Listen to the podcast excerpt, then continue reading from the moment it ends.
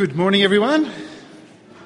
It's, uh, it's, really good to see all of you here this morning, and it's good to see a number of people who have returned from, from holidays. For Craig and Naomi, it must be a pretty tough gig coming from that hard slog of the Swiss Alps and coming home to some nice warmth back here in, in Toowoomba, and others who've got family and friends visiting with them this morning, or if you've just come to check out Eastgate for the first time, uh, welcome. My name's Steve Adams. I'm the pastor here and have been almost for a year.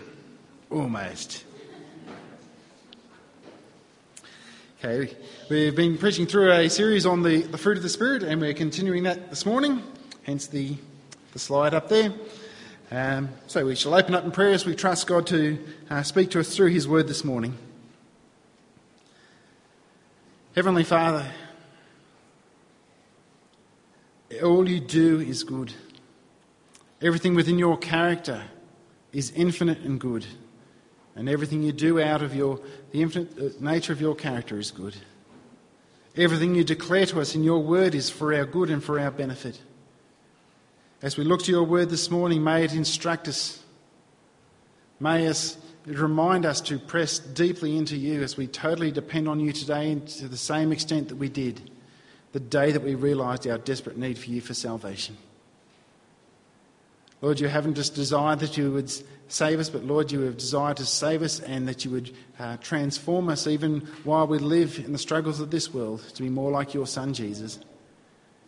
And as we continue in our series, The Fruit of the Spirit, we pray that uh, you might be drawing us nearer and closer to the source of, of our life, which is Jesus Christ. And from our primary pursuit of Him, uh, that we might abound in fruit. We ask in Jesus' name. Amen. So we're now up to our, our third week in our series of the, the fruit of the Spirit. Today is the first time where we begin to actually focus on some of the specifics of some of these attributes that are called the fruit of the Spirit. And today, as you see up there, today we're going to focus particularly on love. Now, when you see that and you think, oh, great, I've come to a, to a sermon on love, everything's going to be nice, easy, I'm going to go away smiling and heart warmed. But the reality is, while love is a wonderful thing, it's hard. It's wonderful to be on the receiving end of it, but sometimes love and to love others, and even the people in this room sometimes, are hard to love. So, if you want to have a selfish perspective, if you want a selfish perspective, you think, well, at least everyone else me, around me is being encouraged to love people other than themselves, and I'm one of them. Now, in our previous two weeks, by way of introduction, our first week, as we went through Galatians chapter 5, we looked at the contrast between the works of the flesh and the fruit of the Spirit. And we saw how they are complete at odds with one another. That the things of the flesh will diminish and squander the work of the Spirit in our life. But the same way we saw that wonderful promise that, but if you walk by the Spirit, you will not gratify the desires of the flesh. And last week in particular, we focused on how to produce fruit. We looked at who produces it, being the fruit of the Spirit, being something that the Holy Spirit works and enables, but something to which we are also given responsibility and called to produce. We looked at what it means to have good soil. What is, how do we put ourselves in a good place in order to bear fruit? We'll probably look at this definition a few times because it's very helpful as we're looking at a series on the fruit of the Spirit. What do we mean by fruit of the Spirit? And the definition that we've landed on is this The fruit of the Spirit, or spiritual fruit, is any transformation enabled by the Spirit in the life of a Spirit led believer to bring about Christ likeness in thoughts, attitudes, and action. One of the things that we concluded last week, that is, if we desire to produce fruit, we took an analogy like if we wanted to have apples in our backyard. If you desire is to have apples in your backyard, your primary pursuit isn't apples. Your primary pursuit is buying an apple tree, planting in the ground, looking after it. In the same sense, in order to bear an abundant fruit, we need to go to the primary source. We need to abide in Christ. Rather than just pursuing fruit in and of itself. That the fruit is the byproduct of a deep, intimate relationship with Jesus.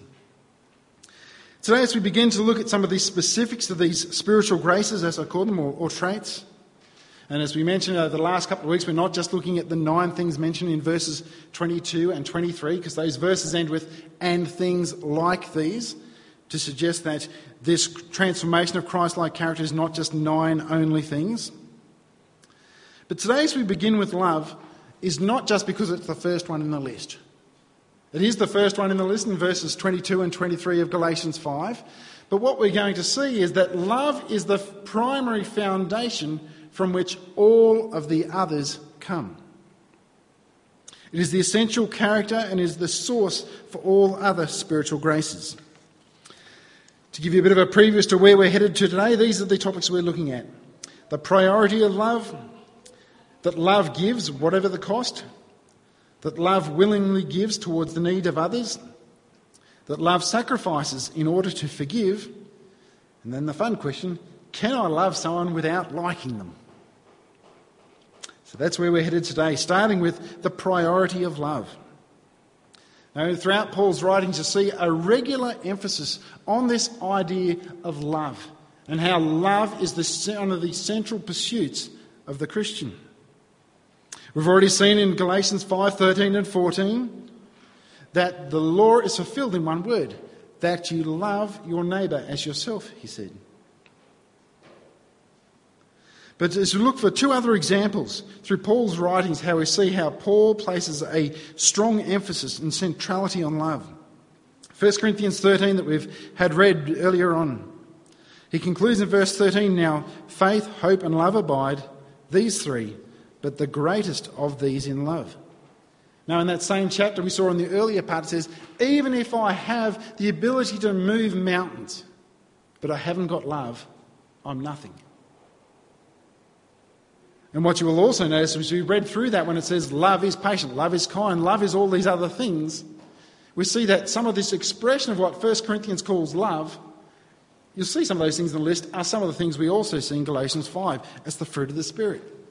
Hence why I say that love is the foundation from which the other fruit will flow. But also in another passage which is very similar to the wording of the fruit of the Spirit, in Colossians 3, Paul says, Put on then, as God's chosen ones, holy and beloved, compassionate hearts, kindness, humility, meekness, and patience, bearing with one another, and if one has a complaint against one another, forgiving each other, as the Lord has forgiven you. So you also must forgive. And above all these, put on love, which binds everything together in perfect harmony. So here we, again we have this analogy that love is the foundation that binds together all these other spiritual graces. Jesus himself taught that all of the law and the prophets hang on these two commands one to love God, and the other to love your neighbour as yourself.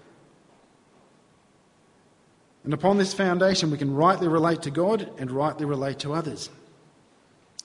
One of the things we saw last week is because it is the fruit of the Spirit, or the fruit that the Spirit produces, the power and the enabling to do all of these things is the Holy Spirit although we are also given the responsibility to depend upon and to be led by the Spirit to produce fruit.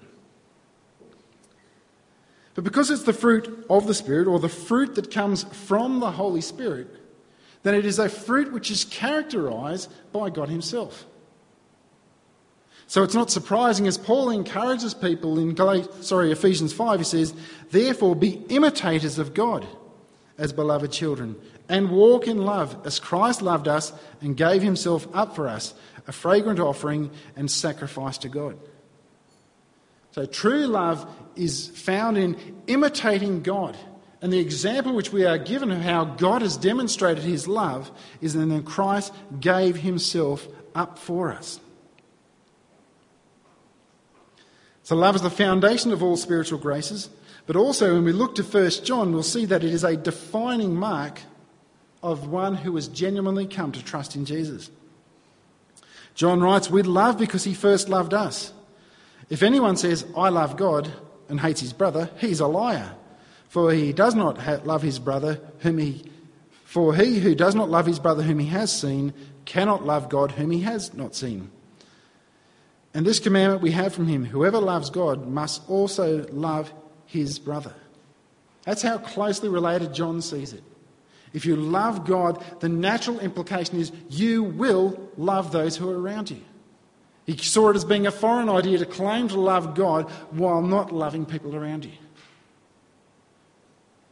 If you really genuinely love God, you will do and love the things that He loves.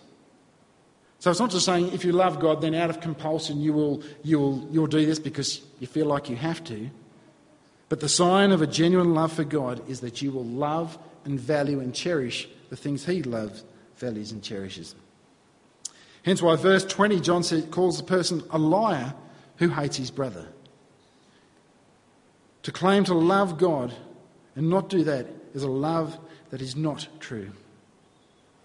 It's kind of like we say, I love God, but not enough to love that person. When it comes to weddings, we regularly read from 1 Corinthians 13, which gives us a very good picture of what love looks like. And it ultimately speaks of actions that look at keeping the other person's best interests at heart, desiring the good of the other. Now, I'm not normally one for expanded or amplified Bible translations, but Jerry Bridges, who wrote The Pursuit of Holiness, kind of expands on it, not in a way that adds to it, but just further highlights how each of these things that says love is, how and why we're called to these things because of love. He expresses it in this way, verses 4 to 6. I am patient with you because I love you and want to forgive you. I am kind to you because I love you and want to help you. I do not envy your possessions or your gifts because I love you and want you to have the best. I do not boast about my attainments because I love you and want to hear about yours. I am not proud because I love you and I want to esteem you before myself. I am not rude because I love you and I care about your feelings. I am not self seeking because I love you and I want to meet your needs. I'm not easily angered by you because I love you and want to overlook your offences. I do not keep a record of your wrongs because I love you, and love covers a multitude of sins. So it doesn't really add anything that's not already implied there in the, in the scriptures, but just a reminder that in each of those things, love is these things, and every one of them is, is, comes out of a desire for the better in the other person. So we establish love as primary, as the foundation to all Christ like character and conduct. But now, as we look at what is the nature of Christian love, what does, it, what does this love look like that we're called to? And the first of three we're going to look at is this that love gives whatever the cost. Again, we're going back to 1 John a, a number of times throughout the sermon. I remember once with our youth group, in the church I had back in Mafra, we did a Bible study through 1 John, and people were like, it just repeats itself. It just keeps telling us to love one another. You want to know what? Sometimes we need to be kept being reminded because we're not very good at it. In 1 John 3:16, John writes, "By this we know love, that he laid down his life for us, and we ought to lay down our life for the brothers." So in the example of Christ, we see the extent of love to which we are to have for one another. True love gives at any cost. Now, the example of Christ that we have, way God ultimately expressed his love towards us, cost him his son on the cross in a cruel death to pay the price for our sins. And the biggest challenge of 1 John 3:16 is we're challenged to do the same. It says we ought to lay down our life for the brothers also. Does that seem easy? There'll be certainly aspects of it where people come to our mind and think, you know, a family member or, or a little kid, yeah, I'd, I'd certainly lay down my life for them. But as we look through these things in the scriptures, they don't come with, with the restrictions or qualification for who is worthy to be a recipient of these things. It doesn't say, love these people except for in these circumstances or except for these types of people. In fact, I'll say up front none of the fruit of the Spirit have such limitations upon who we are to exercise them toward, nor upon what circumstances are they deserving to be exercised. If anything, the work of the Spirit shines brightest when it is exercised to those who clearly don't deserve it, who, who by a natural human sense, our desire would not be to do so. Because anyone can be nice to the people they already love. But if you want to see the work of the Spirit in the life of someone, when they are able to forgive, when they are able to work for the benefit of someone who is actively hostile towards them. Again, the example and the precedent we have was set by Jesus, who Romans, Paul tells us in Romans, God showed his love for us, then while we were still sinners, Christ died for us. That's the example we've got of how, how we show the extent of our love is Christ. And what Christ done is he didn't come when we were you know, all feeling sorry about ourselves, while we were still sinners, while we were hostile towards him, while we didn't want him, while we rebelled against him, while we were living as enemies of his. He died for us. That's the love that we're called to. A love that gives for the benefit of others at great cost. Even those people who annoy you. Even those people who might actually tell you they hate you. You can see why it's called the fruit of the Spirit. There's no way I can muster that up to want to work for the benefit of someone who's constantly working against me and is hostile towards me. But that's the nature of Christian love. The stakes are high because Christ is our example. And the stakes are high not just for a restricted pool of people you find it easy to, but the stakes are equally high for everyone who is around us. It's the person who asks Jesus, Who is my neighbour? He pretty much got the answer everyone is. Love gives at any cost. The next is love willingly gives towards the need of others. If we continue where we left off in, in 1 John, we had just read verse 16 now, verses 17 and 18 say, But if anyone has the world's goods and sees his brother in need, yet closes his heart against him, how does God's love abide in him? Little children, let us not love in word or talk, but in deed and in truth. When you read verses like this, the natural part of us wants to go to Romans 12:8, where it speaks about some people having the gift of giving, and think, whew, lucky I don't have that gift, because here it's talking about now if I see someone with a need, I've got to give to it. And clearly I mustn't have that gift. Look here verse 17, addressing a group of Christians.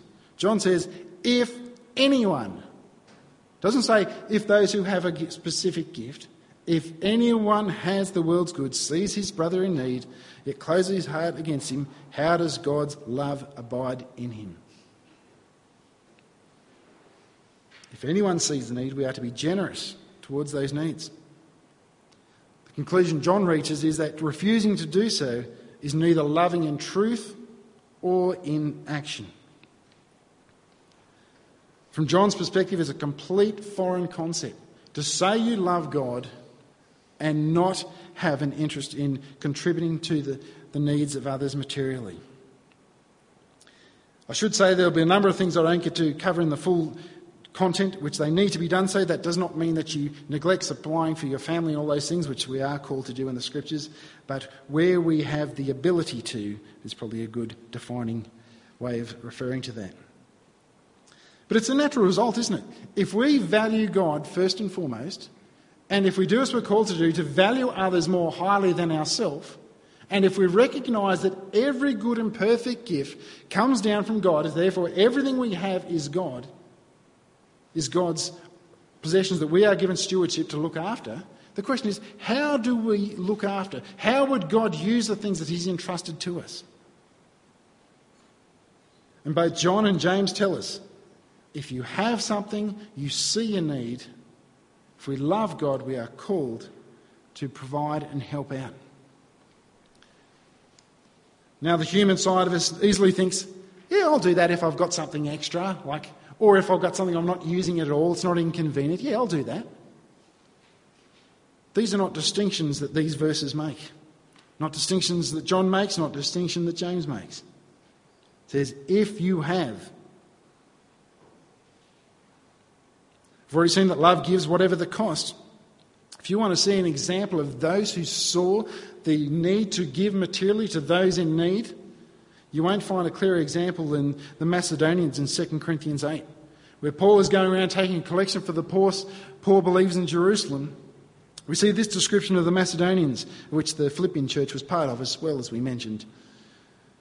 For in a severe test of affliction, their abundance of joys and their extreme poverty, so they're in extreme poverty, have overflowed in a wealth of generosity on their part. For they gave according to their means, as I can testify, and beyond their means, on their own accord, begging us earnestly for the favour of taking part in the relief of the saints. So here they were, they were quite poor themselves. They saw a need, not only did they give in proportion to what they had, but they gave beyond their means and actually had to convince Paul to allow them to do that. So, on one hand, you've got the picture of the Macedonians who've got nothing, who give abundantly because they see people with a need and they think, well, we can do this. There's a need, I can meet that need. Then, on the other hand, we've just celebrated Christmas, where the majority of time it's people who are well off giving things that people don't necessarily want to other people who are well off. They're two very different extremes, aren't they? A wholehearted love for God, according to the Bible, is expressed both in a love for all people that desires and acts for their benefit, and also does so without expecting anything in return. Because you know how sometimes when you do something for someone and you kind of hope that they'll reciprocate with something or at least give you thanks? When we expect something or, or get upset when something doesn't happen in return, tends to indicate there was still at least something in our motivation for doing it in the first place that was about us. So, by nature, love gives at any cost, provides for the needs of others, and thirdly, love sacrifices to forgive. Still in 1 John chapter 4 verses 10 and 11. In this is love, not that we have loved God, but that he he loved us and sent his son to be the propitiation for our sins. Beloved, if God so loved us, we also ought to love one another. So how did God ultimately express his love? By sending his son to a people who were hostile towards him, living as enemies of his, to die on a cross to pay the price for our sin so that we could be forgiven. So forgiveness was a very real available option. Then in verse 11 it says, Beloved, if God has loved us, so loved us, or if God has loved us in this way, and He has, then we also ought to do the same for one another. If God has loved us in such a way that at great cost He went out of His way in order to bring out reconciliation and forgiveness, then that's the sort of love that we should have for one another as well. Forgiveness is one of the hardest things in the Christian life. And anyone who's been mistreated even a little bit, or particularly a lot, knows how hard it is and some of the hurt that can be associated there. Yet our call to forgive Again, like all of the other things we've been mentioned, is not given with a prescription of a restriction for who is worthy of receiving it or under what circumstances they're worthy of receiving. We are called to forgive in a manner like we have seen in God, who sent Christ into the world to a people who were hostile, who were not sorry. That being said, some people are really easy to forgive. It's not hard to forgive Sarah. It's not hard to forgive Miller. It's not hard to forgive Mackenzie. That's my wife and kids for those who, uh, who are visiting. But some people are hard, aren't they? Some people are really hard. The worldly wisdom tells you this. They say, don't forgive someone until they've done something in return. Or don't forgive someone until they've shown remorse. Or until somehow they've suffered a little bit too to make up for what you've suffered. That's not biblical wisdom. The Bible's not going to teach you that. If that was the case, Jesus would not have come, would he? If he waited until we were all sorry, until, until he took some initiative.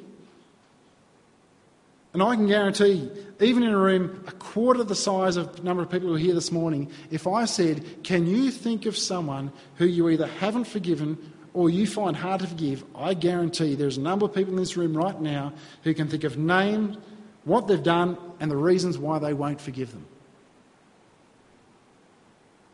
It comes very naturally to us. They did this. They don't deserve to be forgiven. Yet we're called to love in a manner like God, who took initiative toward a people who were not sorry, who are still actively hostile. The Bible calls us to forgive like that, to let go, to not hold it against them. And it's probably even worthwhile telling them that. Particularly if you've told them, no, I'm never going to forgive you. And here comes the hard part forgive them and let go, regardless of how they respond. Now, we are called and we are responsible to forgive in a manner like God, which is we take the initiative regardless of where the other person's at or how they respond. How they respond is neither our responsibility nor should it be our motivation. We're not motivated by, I'll forgive this person because I think they're going to uh, come grovelling back or, or ask for my great forgiveness. We are to forgive in the way in which God has forgiven us. So, love sacrifices to forgive. And the last and interesting heading can I love someone without liking them? Because uh, we see much of the, the biblical focus on love is talking about actions towards working for the benefit or for the good of somebody else. And when we read things like that, it can seem a little bit like it's a duty. To say, this is what I've got to do. God tells me I've got to do this. I don't feel like it, but I'm a Christian. This is what Christians do.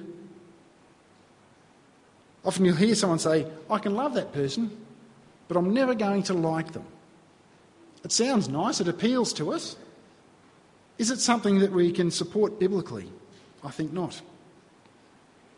It's almost like a staying and saying, I can do things for their benefit because I love God and God tells me I have to, but I don't want to. And if it wasn't for my obligation to God, I'd do nothing. The call to love all, to love your neighbour as yourself, that is, all who are around us, is not separate from an emotional drive or an urge to love them. A call to love people isn't separated from the fact that we should be driven by a desire as we transformed to be more like Christ, to actually want to do that. Hence why it's a work of God that's certainly never going to come to us naturally. We see this both in the writings of Peter and Paul. Peter says, having purified your souls by obedience to the truth for a sincere brotherly love, Love one another earnestly from a pure heart. Since you have been born again, not of perishable seed, but of imperishable, though the living, through the living and abiding word of God. Paul speaks of the sincerity again in Romans 12. Love, let love be genuine. Abhor what is evil. Hold fast to what is good. Love one another with brotherly affection. Outdo one another in showing honour. So it talks about loving one another. Let it be sincere. Let it be out of a pure heart. We need so much more than just to decide to do acts of love. We need God to do a deep work within us that we would desire to love people. Because the primary reason I think why we don't act in love towards people is because we don't feel like it. We don't have the desire, we don't have the urge or the drive to do so. And other than the work of God within our life, we will not have that. And we need to pray earnestly that He would so change us to love others in a way in which He has loved us. So we look quite extensively at love, but as I said, there will be a number of questions that are raised in some of the things I've said that time didn't allow to enter in all the ins and outs of what about in this situation. But we saw how love is the primary foundation of all this other Christ like character. But love, as God defines it, we've seen is hard, it's costly, and it's very different than what the world considers love to be. Because we have covered a lot of territory. If you have questions about specific things that we've raised or just other implications, or what about what do I do in this situation, um, certainly do come have a chat. We can do that any time. But to give a quick recap of what we've covered. Firstly, love gives whatever the cost. We said none of the fruit of the Spirit come with a prescription of saying this only applies to these individuals or these circumstances. True love gives regardless of cost. And that high standard of love that we see as an example in Christ is the high standard we should uphold for all. Secondly, love gives, and not begrudgingly, to meet the needs of others. We saw as far as the Apostle John said in 1 John, how can you claim to love God while you see someone in need and not meet it? He just saw them completely at odds to one another. I mentioned that doesn't mean that you neglect your own family because we are called to, to love and care for our family and for other things. I think probably a good way of summarising the words of Proverbs do not withhold good from those to whom it is due when it is within your power to act. So, within your means of having carried out your, your, your duties to God in terms of your family and all those other things, if you have the ability to help someone in their time of need and you have the power to do so, do not withhold it. Third, love gives at great cost in order to forgive. That I probably think is the most difficult. And if I'm being honest, by responses I've seen around the room, it applies to a number of people in this room. And if you've been challenged by unforgiveness or difficulty in forgiving someone, and you've been convicted to do something about that, please don't forget to act on that. Whether it be someone within the church or somewhere, whenever it is, do not hold on to it. Failing to forgive someone not only does it have no effect on the other person, it actually is quite crippling for yourself. And it's not what we're called to hold on to. And lastly, loving people does involve liking people even people who are our enemies, even people who are not pleasant to us. Because the example we have of how God loved us is in sending Christ while we were still sinners, while we were enemies, while we were hostile towards Him. In everything we've spoken of this morning, Jesus is the supreme example.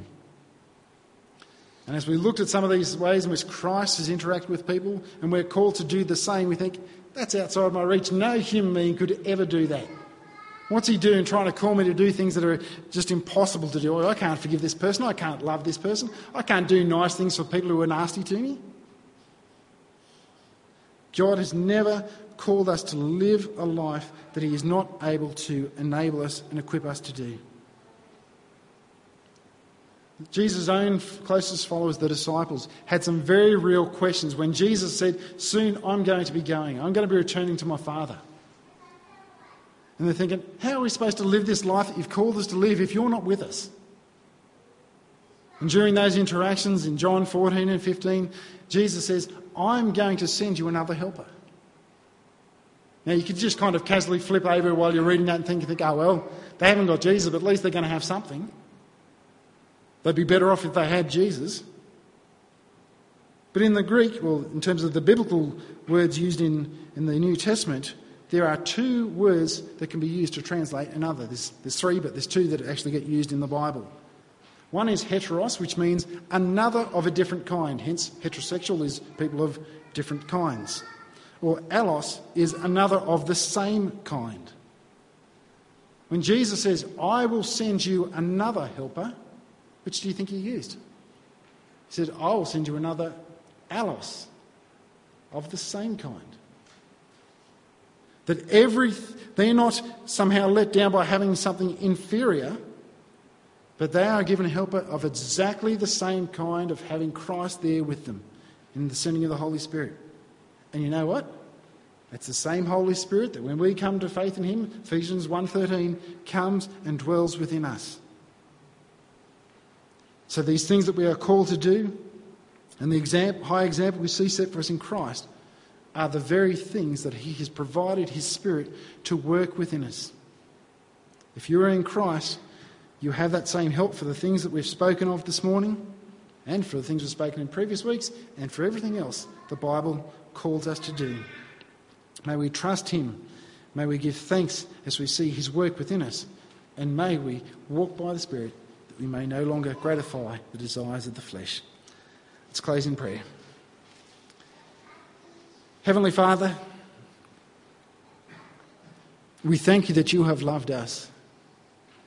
Help us to appreciate again the way in which you have shown the greatest act of love toward us when there was absolutely nothing that we did that merited or deserved that love toward us. As we contemplate the way in which you have dealt with us and you have called us to emulate that type of love, help us to do that. We know very well that based on just trying to do it, we cannot. Lord, help us to tr- trust you so deeply. Help us to have confidence that your Spirit, by your presence, dwells within us. And may we give you thanks when we see you bringing about that work that you've always planned to do to, to bring us to be more like Christ. Help us to never take credit for that as they look how good, look what I've achieved. But just as we are thankful for the salvation you have brought to us, that we didn't do anything to achieve, that we can give you thanks as you have changed us in ways that we could never do ourselves. Thank you for the gift of your Spirit. And Lord, may it have its work within us uh, today and for the rest of our lives. We ask in Jesus' name, amen.